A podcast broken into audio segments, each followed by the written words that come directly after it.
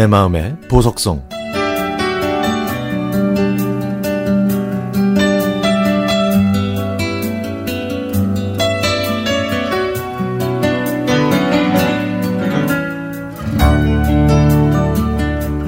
정말 오랜만에 남편과 함께 동네 뒷산에 올랐습니다.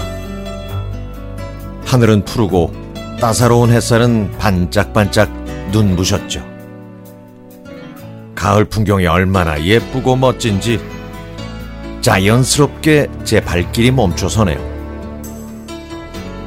앞서가던 남편이 빨리 올라오라는 소리에 발걸음을 재촉하고 있는데 저 만치로 남편의 뒷모습이 보입니다.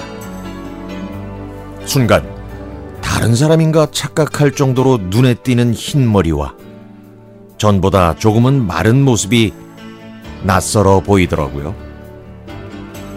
언제 저렇게 흰머리가 늘고 말랐는지 제 마음이 뭉클하고 아파왔습니다.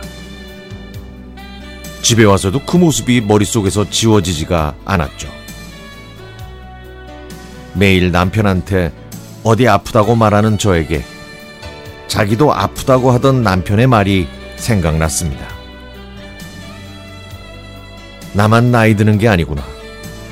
남편도 정말 나이가 들고 있구나 라는 생각에 마음이 무거웠죠. 이제 곧 저희 결혼 21주년이 됩니다. 돌이켜보니 그동안 많은 일들이 있었네요. 저희 둘 다 늦은 나이에 결혼해서 혼자만의 생활에 익숙했는지 그동안 참 많이 싸우고 화해했죠. 저보다 3살 많은 남편은 저를 많이 이해하려고 노력했고 다퉈도 미안하다고 먼저 손을 내밀었는데 요즘엔 남편도 갱년기인지 화도 잘 내고 저에게 먼저 손을 내미는 일도 줄어들었습니다. 그래서 서운할 때가 많았는데 오늘 남편의 뒷모습을 보니 제 스스로를 돌아보게 됩니다. 생각해보니까 제가 겁이 많아서 아이들이 아플 때도 남편이 많이 데리고 갔고 어렵고 힘든 일이 생겼을 때 위로해 준 사람도 바로 남편이었습니다. 남편은 웃으면서 자기가 딸 셋을 키우는데 그 중에서도 나이가 많은 제가 제일 힘들다고 말하곤 했죠.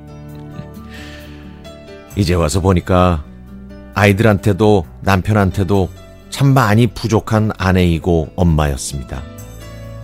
지금까지 항상 이해받길 원했고 그게 당연하다고 살아왔는데 당연한 것이 아니었죠. 그동안 남편이 저를 많이 이해해야 하고 배려하느라 힘들었겠구나 하는 생각에 미안함과 고마운 마음이 밀려옵니다. 첫 아이가 태어났을 때 아이들이 초등학교에 입학했을 때 고등학교 졸업 때도 남편과 함께 그 기쁨을 같이 했고 슬픈 순간도 항상 같이 했네요. 처음에는 서로의 성격을 잘 몰라서 많이도 싸웠지만 지금은 싸우는 방법도 화해하는 방법도 터득해 적당한 선에서 해결합니다. 저희는 기념일을 안 챙기지만 이번 결혼 기념일은 조금 특별하게 제가 좋아하는 방송을 통해 남편에게 그동안 미안하고 고맙다는 말을 전하고 싶습니다. 이제부터 제가 더 많이 이해하고 화해의 손도 먼저 내밀려고요. 좋아하는 기타도 편하게 칠 수 있게 잔소리도 안 하고 남편이 하고 싶어 하는 일 모두 응원하겠습니다. 그리고 두 손 가득 끙끙거리며 외롭게 분리수거하는 가는 길도 함께 하겠습니다.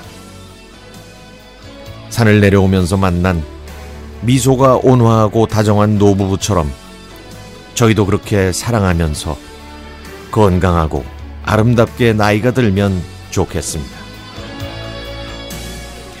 그날은 늘 옆에 있어서 깨닫지 못했던 남편의 소중함과 고마움을 일깨워주는 하루였네요.